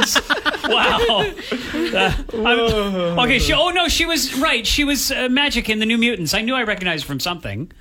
From the trailer of The New Mutants, the, that movie nobody's seen. She was uh, Illyana Rasputin. So uh, I don't- in Magik. I don't know, but is that going to? Yeah, okay. So Anya Taylor Joy is going to be the young Furiosa. Yeah. Would have to think. Yeah, not good for her. Cool. Reviews and recommendations. Let's have a 91 second movie review of Hubie Halloween. And now, A Zone at 91.3 91 second movie review. Five, four, three, two, and Midway through my watch of Adam Sandler's latest Netflix movie, Hubie Halloween, the thought occurred to me that Adam Sandler must be the nicest guy in Hollywood. This seems evident for two reasons, the second of which I'll get into in about 58 seconds. But the first reason this popped into my head is simply because you would think that it would take the nicest guy in Hollywood to convince any actor to attach themselves to such a silly project. While he's rounded up the usual crew of Happy Madison actors, he's also joined by the likes of Ray Liotta, Michael Chiklis, and George Wallace. On top of this, it's worth mentioning that a pretty notable old Sandler-verse character makes a quick surprise cameo in the opening minutes of this film. For a while now, Adam Sandler movies have practically become their own genre. You don't watch it because you're looking for a deep and thought-provoking cinematic experience. For the most part, you know what you're gonna get. There is a definite quality scale when it comes to these films that usually depends on the craziness of the story's overall world. Based on that, Hubie Halloween lands somewhere in between Grown Ups and Grown Ups 2. Like his usual crew of Happy Madison actors, there's an element of familiar comfort that many fans get out of Sandler films. You can even say that these movies are to slapstick comedies as shows like The Office are to Netflix. I'm sure that many fans feel the same gravitational pull to these films that actors feel to star in them. This brings me to the second reason Adam Sandler must be the nicest guy in Hollywood. Just as the credits roll on Hubie Halloween, and I thank the Netflix gods that the movie is over, a slate pops up with a beautifully written tribute to late young actor Cameron Boyce, who played Sandler's son in both Grown Ups films and tragically died in his sleep last year. This reminds you that Sandler's very much like a lot of his characters, who have a goofy and often angry exterior, but all turn out to have a giant heart. cut. That's a wrap. Brian, those that was that was great. Those ones are always great. I'm totally lying because I didn't actually hear this one, but um, I listened to it while I was booping, Brian. oh my god! Nice. Yeah. Wow, that was. Don't it- don't encourage. You must him. have listened to a couple of them then. Only 91 seconds. Yeah, I think I can't remember how it timed out, but anyways, yeah, I was on the toilet for sure. But uh, yeah, Kirsten, do you watch things while you're pooping? You were not here for that uh, conversation. No, yeah, but but I um did have a follow up question to that though because Johnny was actually really worried and and and wanted me to ask this Oh. question. Why does it take four minutes Oh my to god! wipe? Oh my god! I'm a meticulous wiper. But four minutes. If you're if you're wasting four minutes of your life every time, get a flipping bidet. Are you Get kidding a me? bidet. Get a bidet. Are you kidding me? Get Oh, a tushy. by the way, I should, and everyone should. Sponsored by Tushy. And anyone who doesn't have a handheld take-off shower head No. to really spray pressurized water up their asshole, you are not walking. And get water wanna- all over your damn bathroom. No, I don't in the shower, Oh, in the shower. Oh, sure. I don't have to get up and like waddle over to the shower. Not every time, but I'm just saying No, when just you shower. Uh, yeah, when you're showering. showering as part You of the poop in showering. your pro- shower? No, when you as part of the shower process. Okay, yeah. Listen, if I can time it right, where it really truly is a shit shower shave situation, yes, I love to go straight from the toilet right to the shower are you and saying it like that? and squirt and like pressurized water up the butt. Anyone who doesn't do that is walking around with a dirty asshole. I'm sorry. We in North America are so backwards. When you travel to other parts of the world, back me up on this, Brian. When you go there, they have hoses hanging next to the toilets, even in the airports, because that's how civilized people should clean their buttholes. Not using- after every poop. Dry paper. Right, okay? Can you imagine if you, uh, you fell down and scraped a bunch of dog shit on your arm? Would you just go, oh, darn it, and take some paper towel and just wipe it and be like, good enough, back to work? Ridiculous. I've been saying this for years. We can't use the wet wipes. They're clogging up the sewers with fat balls. We need to be spraying our buttholes, and no one's doing this. Get a You to- tushy. I should get a tushy, but I also have a handheld shower thing. But also, it takes four minutes because I get in there. I get right in there. At least four minutes. That's You've got to be clean. a lot of Not time. a single speck left on the toilet Okay. paper. All right, stop. Okay. Stop. Let. But you know, No. how long does it take you uh, to Not- wipe? Like I don't know, probably sub one minute. Get a timer going. Sub. Get sub a minute. Yeah. I can't imagine how disgusting you are as a person. but I don't know why you're so upset about this. Everybody poops and everybody wipes. Okay. Yeah, we don't need this to be the conversation of the Geek Out podcast. I'm gonna write. I'm gonna write a, a uh. sequel called "Everybody Wipes." And what's your Oh technique? Clockwise squirrel. Anyways, clockwise squirrel. frick are The, sequel to that darn cat. Now, Anyway, this all makes sense because we were talking about Hubie oh Halloween. God. And your your book uh, called "Everybody Wipes" is not going to sell well in Japan because they all have the bidets. exactly because they're cleaner. Were you making a don't Hubie Halloween yeah, joke because it was? it's shitty. yeah. Okay. Um, I, I got um, that. I unfortunately watched this movie before I heard Brian's 91 second movie review. yeah, see, gotta wait. Oh God, it was it was okay. Why why does Adam Sandler have to put on a voice like that? Yeah, no, I don't. Yeah, I know. What is this? It's not a comedy if he's not doing the voice. you reach new levels of what the fuck. Yes. in this movie. It really did. Like, and this voice in particular, it was a new one. Like, that's not his original. Like, uh, like he has a he has a few yeah, it's voices. not Waterboy. It's yeah, Yeah, the Water Boy, which was kind of uh, a, a spin off of what he did as uh, Canteen Boy, right on Right. SNL. yeah.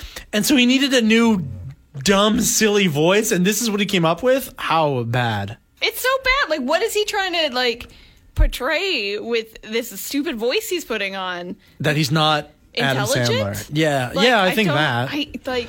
But I think that like he really wants to differentiate like serious leading man Adam Sandler, right? Uncut gems Yeah. and uh, that one role. And voice. leading man Adam Sandler to his jokey comedy dum dum Adam Sandler, and he so he's got to put a silly voice and an underbite on. Like, I feel like this movie would have been at least ten percent more enjoyable if he didn't have that voice You're on right. the whole time. Yeah, you're right. It was just so unnecessary. And I, the, the moment for me, Brian, like that, I was just like, yeah, to to agree with your review was like, what the hell am I watching? Is like in the first few seconds when you remember he like drinks the eggs and then he mm. vomits, like oh, projectile God. vomits, and then right back to riding the bike. It's like, what kind of comedy is this? I know, I know. like, and I'm I would be surprised. I want to see the the Netflix watching uh, graph and uh, analytics. I bet that a lot of people probably got to that level point in the movie and It were just like, like, I'm out. I'm out. That's it. Yeah. I'm Yeah. turning this friggin' thing off. Yeah. Not to mention when Ben Stiller in his cameo. Ri- Brian, I've said too many horrible things already. Do you want to yell the line that he yells? The one line, pretty much, that Ben Stiller. Well, I don't even remember. What did he? What did he yell? I'll set you up. It's in the first bit of the movie, and he comes in, and there's the reveal that the in the mental institution, the uh, patient has replaced himself under the covers with Jello and a hot dog to look like a boner. Don't forget. Yeah. and do you remember what he yells? No, I totally don't. No, me either. He go. He yells "Psycho on the loose." Oh, I. Beth didn't- How? I don't think how I was do you really say meant to remember that. Like it just felt like, oh my god, this thing's horrible already. See, in, in that part, like I was, I was probably a little bit distracted because of the fact that he was playing his Happy Gilmore character. And I was Yeah. like, and I oh. was distracted by the hot dog boner. oh, that too, yeah. Okay. All right. So from there, I want to say, I want to actually defend this movie. I enjoyed it. I what? yeah, it's not, it's not good, but it's a movie. it's a dumb, dumb, dumb I comedy. was not expecting that. and it's a bunch of like look it listen to this podcast know what you know about me i can talk about some you know heady things i like to be challenged i like to speak intelligently if i can wrap my brain around some things i also clearly love wiping your butt and boner jokes right Oh my god. and for an hour and a half whatever it was It was two hours long. that's too long Oh my It god. was like Was it two hours? I think it might have been 153, but it was like encroaching on two hours more than it had any right to be. I Yeah. I was kind of into it, and like I was kind of excited to learn was the really a werewolf on the loose, or was this uh, mental patient escape mental patient killing people? And it's just like I liked it, and I also love one of the gimmicks of the movie is the the mom is always wearing like hilariously part. Yeah. terrible joke shirts, which I just find that phenomenon hilarious. And it is a very true thing, especially in small towns where you just have these people wearing like thrift store shirts that say horrific things on them. I hate t shirts with writing on them so much. and so to just be mocking that, I thought was quite funny. And the boner joke I thought was funny. I.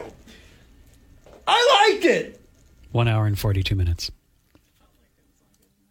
Gay was close. Say that again. I said It felt like it was longer than that. So I don't know, Brian. You you talk in your review that it's the the the redeeming thing is that clearly this is just Adam Sandler palling around with his friends and then pays this heartwarming tribute to this actor who unfortunately died. But didn't you think it had other redeeming qualities as a bad comedy? I think in that sense, that's where I agree with you. Is that y- if you even look at the poster for this, you know what you're getting yourself into, right? You know that you're going to go and watch an Adam Sandler, especially if you've seen a lot of the Adam Sandler films lately, right? And it's the same thing that, like, so I put this in kind of in between Grown Ups and Grown Ups too, Is that, that's what I said in my, uh, my 91 second review, because Grown Ups was a ridiculous movie, but it's, it at least throughout the movie it actually had a point to it Right. it had a little bit of a point to it. Whereas grown ups 2 was like ridiculous scene after ridiculous scene ridiculous scene ridiculous scene ridiculous scene and then eventually it had a like a little glimmer of a point to it but then for the most part it was just a series of ridiculous scenes. And mm. that's it that's what it feels like this is now. But if you've grown up kind of watching Adam Sandler movies this is kind of what you come to expect and which is why in the review I kind of I I sort of compared Adam Sandler movies like that's Adam Sandler's are Adam Sandler movies are to slapstick comedies as like The Office is to Netflix. It's like that comfort watch. Yeah. Like because you know what you're gonna get, and you know you're typically typically gonna get the same actors and comedians and somehow Shaquille O'Neal, you know, in in these movies. So Well, and and so when you talk about the vomit, the projectile vomit thing at the beginning and how that should turn you off, Yep. actually, what it did, I think, was kind of switch my brain into be like, uh, hey, just so you know, there's like nothing serious about this movie. Like this is a dumb movie that is not grounded in reality. It's just about cheap jokes. Put your mind there and get into that gear and just enjoy the ride. And I think, and it did, it did a good job of that because, you know, well, you, you you line it up against even. Uh, do you remember the movie Blended that Adam Sandler did with? Yeah. Yeah, with um, uh, Drew Barrymore. It's like that's a movie that they want to have. Again, Adam Sandler's not doing a funny voice the whole movie, so it's supposed to be grounded in reality, but it's all supposed to be, you know, a comedy, but also a romantic comedy. Anyways, that movie. I hope if I ever see that movie again, I hope my eyes explode first. Whereas Hubie Halloween is like. It, it was just fun. It was just Yeah, and fun. and that's the one thing I actually ended up having to cut because that would have made it like a ninety nine second or or 100 second review but um i had to cut apart of, about you know telling you to like judge adam sandler movies um based on how ridiculous the universe around his character is Totally. like if the universe around his characters for the most part normal but then quirky things happen you're getting a like a blended or a 51st dates Right. right uh, if the universe is completely nuts like everybody has their own quirk and it's just random shit that happens with different people you're getting like a hubie halloween or like a grown-ups so. Or a grown-ups too actually more so. It's it does it is wild to me though that Adam Sandler with you know who can do clearly whatever he wants in his career doesn't at least try to endeavor to make a movie at the level of Happy Gilmore, which still had you know like heart and crazy jokes, mm-hmm. but that at least didn't seem like the entire production crew was half-assing it and, and doing a lazy job, which I think Hubie Halloween did feel like. One last thing I'll say about it is it always bums me out to see Kevin James in a movie with Adam Sandler because I know that was the role that Chris Farley would have played. yeah And oh, no matter how cute you think J- Kevin James is, it- there just is it is not even close. It's not even on the same scale in the universe of how funny Kevin James is compared to Chris Farley. So that always just makes me sad rather than anything else. The Haunting of Bly Manor. Brian, where are you up to? I'm up to. Oh, I should be able to tell you because I can just pull up my Netflix right now. But I think I'm up to episode seven. Okay, so I Right was now. late because I was watching episode five, so I'm on episode six. So just like with no spoilers, a general overview. So far, I'm really enjoying the season, like enough so that I wanted to watch it in the middle of the day Right. on a Tuesday. Yeah. That's awesome. Um, and there's been some spooky things, and I've had a really fun time um, spotting the spooky ghosts. Like, I, I don't know, because Brian, you're further ahead than me, but this is not spoilers because I don't know what it is. But I keep on spotting this spooky hat guy. yeah, I, That guy. there's a couple times I've spotted. Yeah, I've spotted that person as well. And I, I, I kind of don't want to, but like I, I do sometimes. I find my, I catch myself looking at the background more so than the the parts of the the scene that I'm supposed to be looking at, just because I'm like looking to see if they've done anything spooky. Oh, I'm constantly um, like, I feel like, why, why not do that? Because you know they're gonna hide stuff back there, right? Yeah, yeah. So, but that's just a thing, right? Right. With like Hill House, you're fully immersed in the story. Oh, see, yeah. And then I read like an article saying like, oh, if you rewatch it, you're actually going to see Easter eggs of ghosts in the background and stuff. And then that's kind of the second view of it is just that skipping through to see if I see ghosts.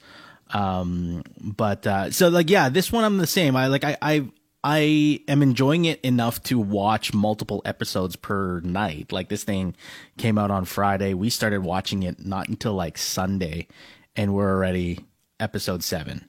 Um I do like the you know what you call Kirsten like the American horror story esque uh, idea of having these actor actors and actresses like all these actors basically that were in the first uh, series to be in this one playing different uh, characters and I like that um, person playing Danielle Victoria Pedretti and and her having at least more of a speaking role and a leading role in this Yeah. um, uh, she's great. I love the little girl, Flora, Amelie Bea Smith. Do you know who she plays in another uh, show? No. She's Peppa freaking Pig. Oh, wow. Ew. Yeah. Apparently, Yeah. I'll, I'll grow to hate Peppa Pig. Wait, Oh, didn't yeah, they just replace the voice actor for Peppa Pig? Is she the old one or the new one? No, her name's Amelie Bea Smith. I forgot too that in the first season was of course uh, he was the dad. Like, cause remember the first season was the past and the like present, and so the dad Yeah. in the past. I totally forgot that it was Elliot from ET. Yeah. No yeah. way. So Henry Thomas. Yeah. Oh, and so he's in this. He's in this as a different character. I have a question for you on this. Okay. Actually, actually, well, I, I technically have a question for for Johnny, for your husband, for the person you're currently making babies with. Ah, you're waiting for that one. yeah. Um, do you and and or Johnny like his accent in this? Mm. Johnny could tell that he was American, but he didn't complain about it. He actually uh, thought that um, the guy in the first season that Peter plays Quint? I think it's- Peter, uh, so he's Peter Quint in this season, but the guy in Yeah. the first season who plays like the drug-addled brother. Yeah. In this season, he plays a guy with a Scottish accent. And I said to Johnny, I, I had to look it up because I thought his Scottish accent was really well done. And I looked it Yeah. up, and he was like, Yeah, but you can tell sometimes that he's American. And I looked it up, and you know, he's English. he's, he's English. Yeah. Oh dear. Does Johnny have Uh-oh. someone that he hates the accent of? Yes. Who? Uh, well, he just, it's not really an accent, but he doesn't. Oh, yes, it is. Um, Robin Hood. Um, um, when he plays Robin Car- Hood. Errol Flynn? No. Who played Oh, wait. Robin Hood? Kevin Costner? Kevin Costner. Oh. Uh, that's notoriously well, bad. yeah, I isn't it? understand. He fell in and out of that accent. He like cannot. Stay. He can't even bring it up in like his h- family household. like it's like a thing in Britain. Like you just don't talk about Kevin Costner. Okay, well, I feel like if that's the most recent one you can think of, then uh, I think uh, dialect coaches are getting better these days. I'll ask him specifically about uh, ET guy though. Yeah, because like I don't for some reason it bugs me. Maybe because I know he's American, but like it like I've se- I've seen other American actors putting on a British accent where it doesn't like it. This one feels like if I were to just try to try out for this movie and uh or try out for this show and then try to put on a British accent, it's gonna sound like that. Yeah, I'm gonna have to because he hasn't really been in it a lot yet. So I'll have to go, go back and give it a listen and see what Johnny thinks. For the parents who are Yeah. listening, Harley Bird played Peppa Pig from 2007 to 2019. Amelie Bea Smith is the present voice.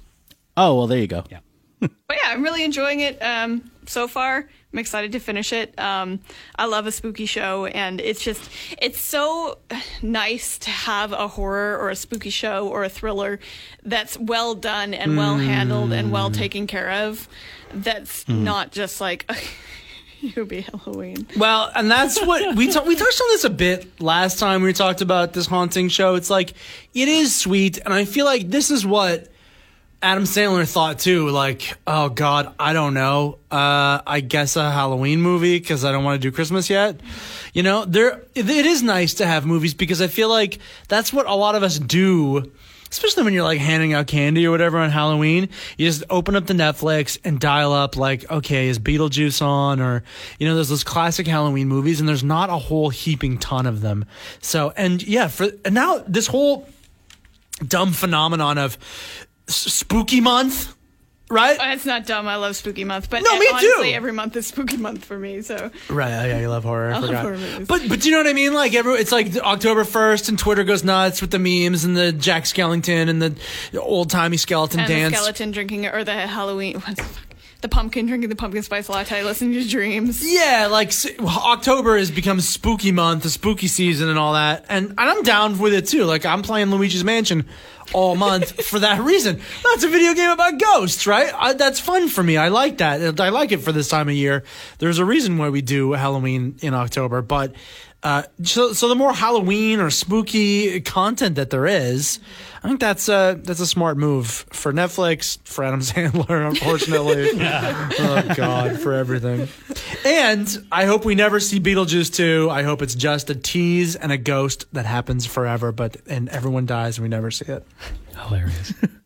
Kirsten, in comparison to uh, the haunting of Hill House, do you find that this one is less scary or more scary? What are, what what are your thoughts on it so far? It's definitely less scary. It's definitely Yeah, that's Oh, what I kind really? of found. Hey, let's uh, uh, like the haunting of Hill House had at least one or two parts per episode that you're just sort of nail biting, and this one kind of I think is just getting a little bit more into character development more so than than the haunting of Hill House. yeah, I'd agree. Um, but there are some episodes that like not a lot of scary things happen, and then maybe one kind of creepy moment happens in the end or yeah, something. that's like the episode we watched yesterday. Like we watched this entire episode, and Johnny's like.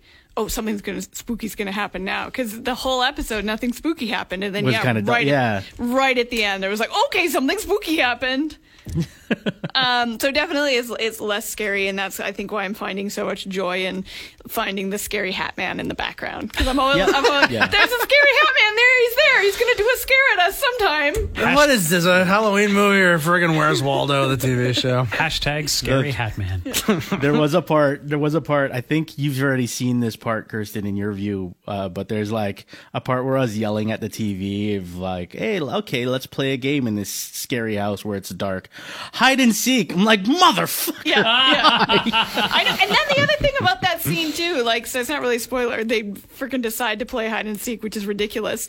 They turn off all the lights, which I don't remember. Yeah. Is that what you do in hide and go seek? No. Don't have to. So they turn No, off that all is the not lights. a typical gameplay element. and Absolutely then not. when when the lady is looking for the kids, she's looking silently.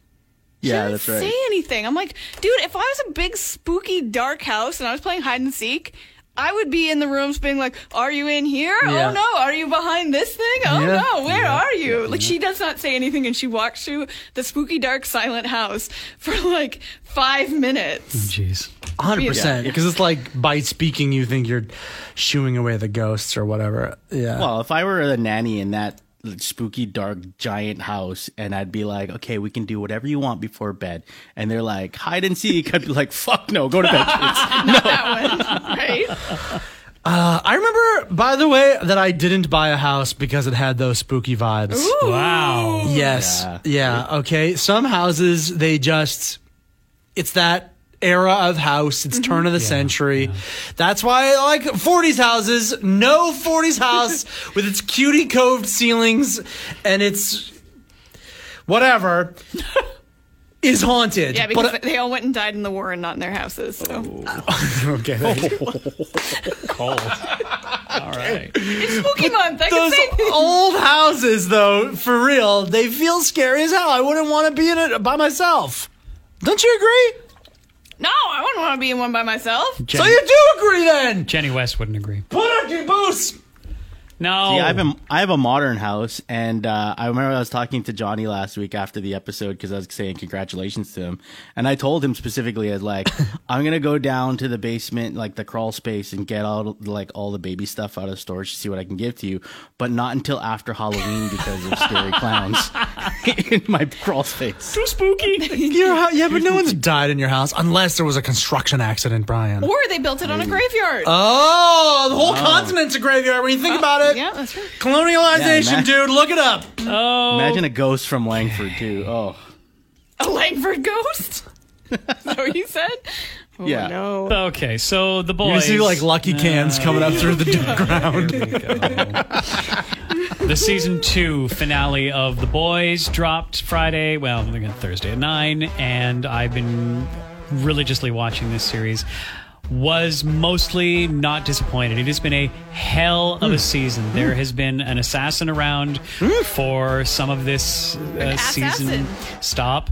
Uh, which has been it. very stop, which has been very intriguing, along with the whole Homelander storyline Oh. and his new girlfriend Stormfront, who might be something. Oh, okay, okay, okay, okay, careful. Yeah, so yeah, no spoilers. Um, do highly recommend uh, The Boys. It has been a surprisingly great show, and while the season one s- uh, finale just made me like, ah, I'm so glad I waited until two weeks before season two because I really want to find out what happens next. This one kind of ties it off nicely. Obviously, there's you know there's tie-ins for the next season, but it's not like a cliffhanger. And bless you, thank you for that. I, I appreciate that very much. I appreciate that too. When yeah, TV shows have enough. I don't know if it's like um like confidence in their own work that they don't need to feel like they trick you into watching Yeah, it yeah. some more. It's like, did you enjoy this? Will you be stoked to, to watch the next season? Exactly. Then great, we've come back accomplished because it's a good show, not because I'm not going to tell you this key plot point. Exactly. Uh, it's very kind of old school, you know, uh, episodic uh, network television to, Right. to do the cliffhanger trick. So I don't care for that. But unless it's done really in a cool way, like Who Shot Mr. Burns. But like I mentioned to you before we heat up these mics here, I've, I've been slowly getting into it because I know the hype for the boys is incredible this season.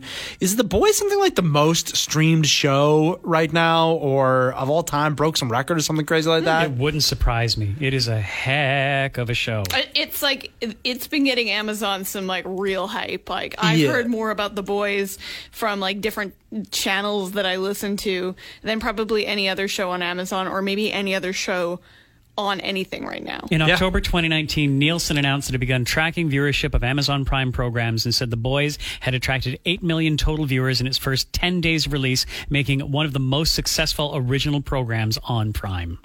The only thing it's got to do is shave 20 minutes off each episode's runtime. How long are they? An hour. They're about, yeah.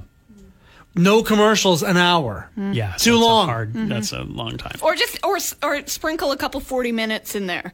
Cuz that's always a nice nugget is when they're about an hour but then some episodes Yeah, they're not. they're only 40 minutes and you're like, "Oh, Yeah. nice." But in your view, Bud, are they shavable? Like, are, are there scenes that are definitely like, oh, this kind of feels. Yes, I would say there are definitely moments that are shavable.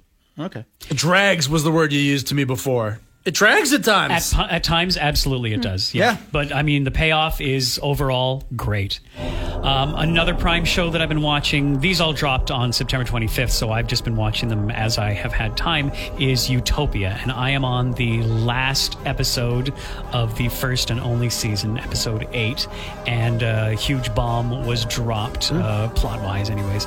Um, in, in this show, I have been very satisfied with this show as well. I would definitely review and recommendation this. Again, Utopia is set in a world where this comic had come out called Dystopia, which had somehow predicted a whole bunch of contagions and viruses and worldwide plaguey pandemic things that had happened.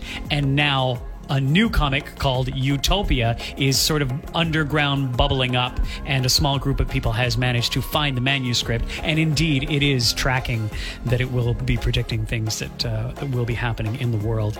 And of course, this is also why they need a. Uh, this series is not based on any actual pandemic and is a work of fiction. But uh, John Cusack, Rainn Wilson are the you know the standout um, well-known actors, but uh, the main cast who is in here quite believable and some some really good characters. And I only found out today this is based off of a British TV series, so I might uh, Oh, no seek kidding. that out as well. Wow.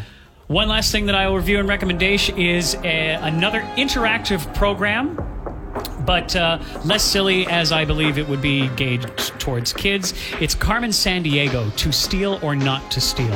Um, third season of Carmen Sandiego, only five episodes. I don't know if that's going to be it. Uh, just dropped on Netflix. My kid absolutely loves this show.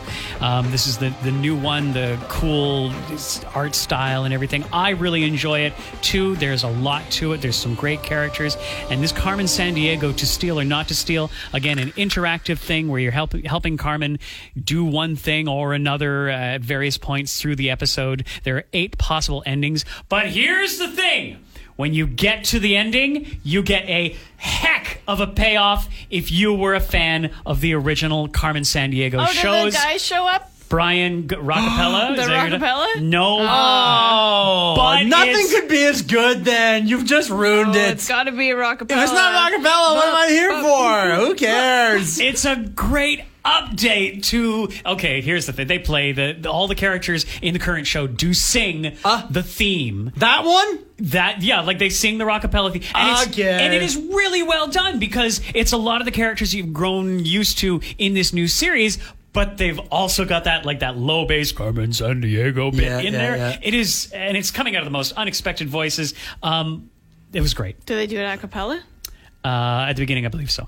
So this this uh, choose your own adventure style one is like connected. It's still a continuation of that one, the like animated one that came out. It's like not a new different one. No, no, it's it's within the world of Carmen Sandiego. It's a standalone episode. Oh, it it's, is. Yes, it's, it's within this world. It is it is their character. But within this series, Well, I mean, it could be any one of the episodes of the series. It's not necessarily Okay. serialized. You can drop in and play, and you know, Ah, okay. watch slash play this one episode. Uh, with it'll be nice if you know the series, but you don't have to. right? Okay, I gotcha. Oh man, I loved Carmen Sandiego. That t- game show, and it really like if you go back and watch that thing, it asked children to do insane things. Yeah, remember Very when. Americans could identify places on maps? Ah. Right? They they just be sprint like those kids were fucking doing wind sprints with these like big giant poles with flailing lights on them. right. As that guy friggin' screamed at them like Acapulco, Acapulco, come on! Like, no, wrong! Right? And then the buzzer would go. Like that show was intense. Yeah, it was. And these kids were out there in their stupid like Letterman leather jackets doing them. It was incredible that show. I loved it. Mm-hmm.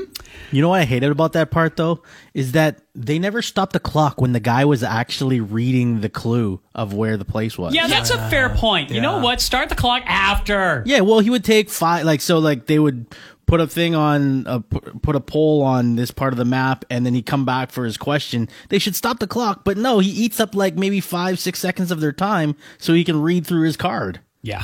And I'll say this every time it's brought up, but the lady who played the chief also played the radio DJ in the classic movie The Warriors.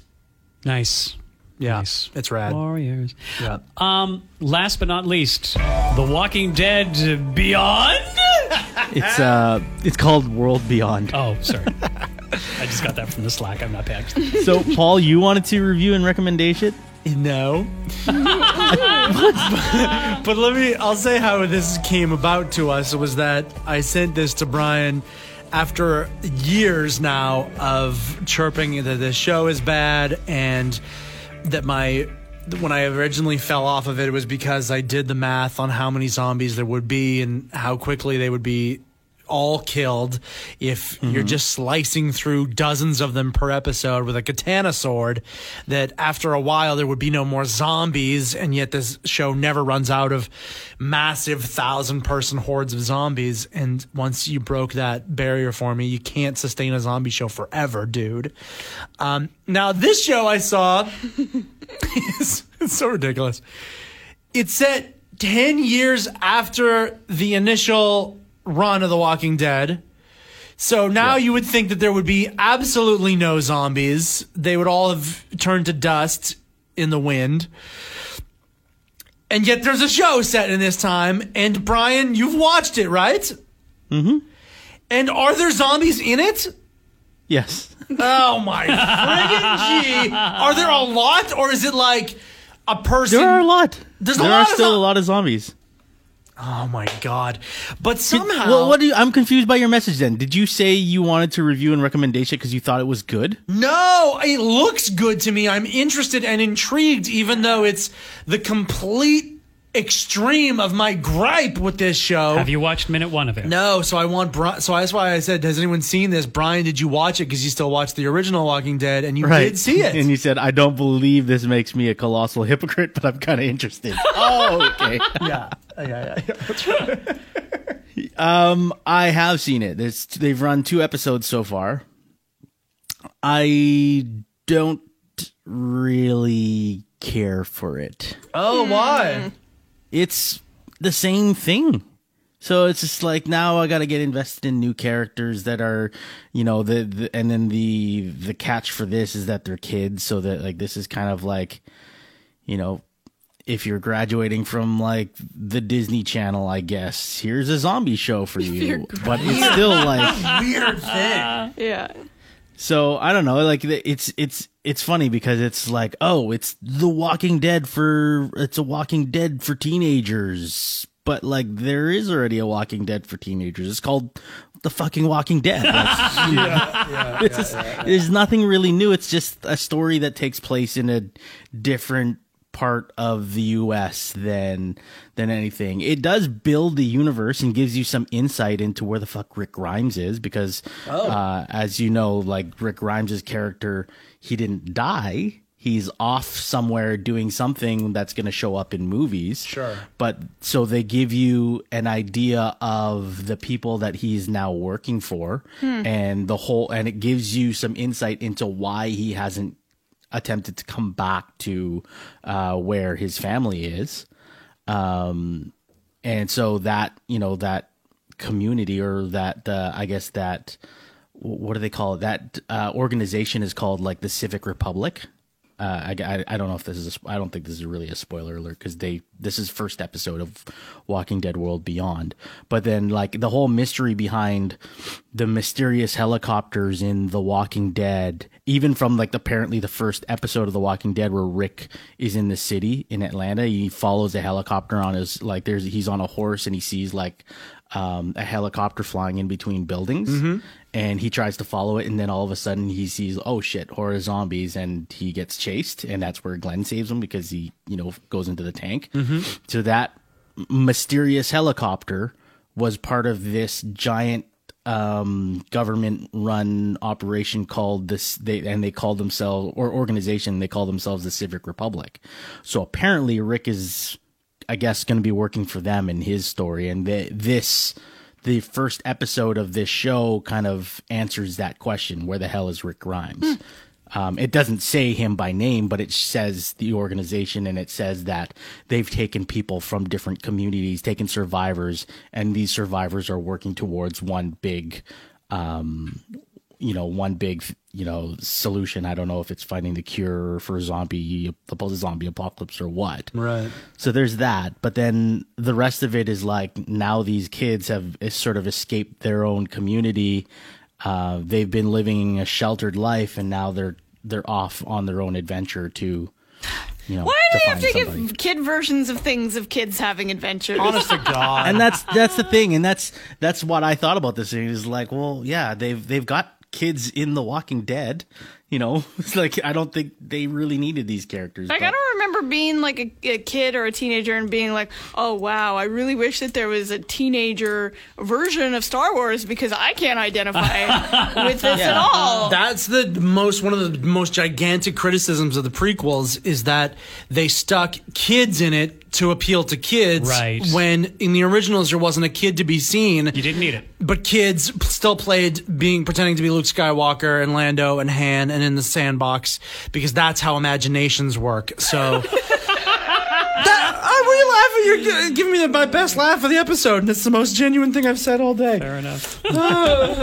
But so with the Walking Dead stuff, like the um this one, yeah, I I, I can't really say that I like it. I, I'm I'm just gonna see where it goes, maybe, but like it's probably not gonna be a priority watch for me. Like if I miss an episode, I'll like nah, I'll catch it later or whatever. Um, Fear the Walking Dead is back, the one that follows Morgan, like the one of the OG Walking Dead characters. Um, I liked that first episode. That first episode was pretty good. Um, and then I never really talked about it last week, but that um, the the OG Walking Dead show they had their finale finally because the the one that was delayed, and that finale was was pretty well done. It was it was rad, and they had announced because they're doing that sort of extended tenth and final season, they're gonna make um, sort of mini anth antholic an- anthologic. What how do you say that? They're- Anthology? Anthology episodes, I guess. Uh, Oh, some of these really? characters, yeah. So, Okay, like one of my boost. favorite, actually, after the Negan run of comics, one of my favorite um, Walking Dead single issue comics was this uh, anthology story of Negan before the apocalypse and it kind of showed the kind of guy that he was and he was this gym teacher and stuff.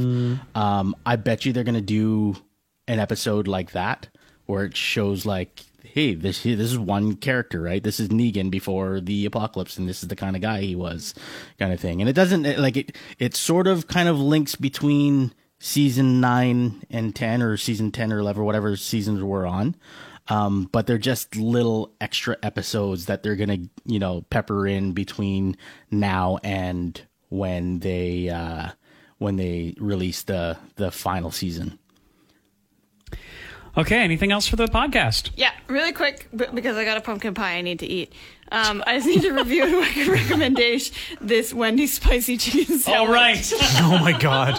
because Art bought it for me because it, he said it is the best spicy chicken sandwich.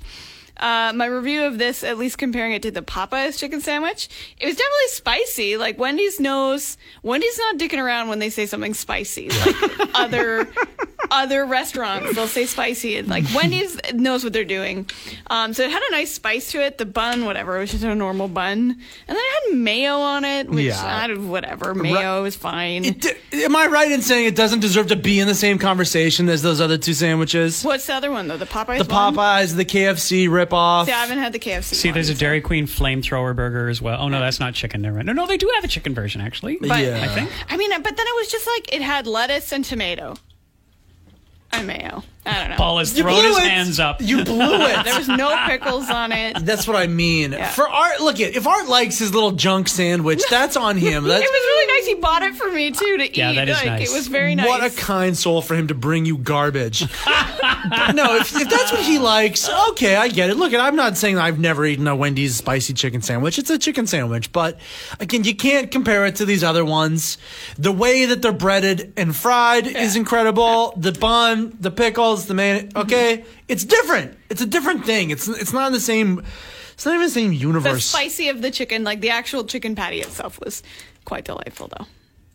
That's the other thing too. I think those sandwiches are like smashed chicken, p- p- like pullings or whatever. Mm-hmm. Okay, the ones in this chicken sandwich that you and I are talking about, that's like chicken breast that's been deep fried. So, come on, Art. Anyway, if anyone else wants to buy my chicken sandwich, I'll review and recommend. Okay, we're a food review podcast right now. Kirsten James, where can we find you and your pregnancy cravings? Um, Kirsten dot James. Oh yeah, then I On mean, Instagram. Yeah, on Instagram, and yes, it's a boy. Yay! Yay! My gal is like sandwiches. she she knew it. She knows it. You're going to be a great boy mama. It's like, I don't know. Just Yeah. like to give off. I was great happy with either. Like, you Sure. know, I was one because whatever. I was- I'll do either. But um, Oh, good. but I was, I was, I was kind of relieved it was a boy. I was like, okay, good, excellent. Really? Yeah. Yeah. Girls are nightmares, man. Teenage girls. I don't. Thank you. Please, no. Next. Yeah. Um, yeah. as- Well, just I know, especially the way you and your husband both are. I just I'm excited for you to raise a boy. It's gonna be rad. Yeah. Um, I'm Bulbacino. Can I be my turn now? I guess. Not really, but go ahead. Okay. Sorry, Brian. You go ahead. No, well, you, you can.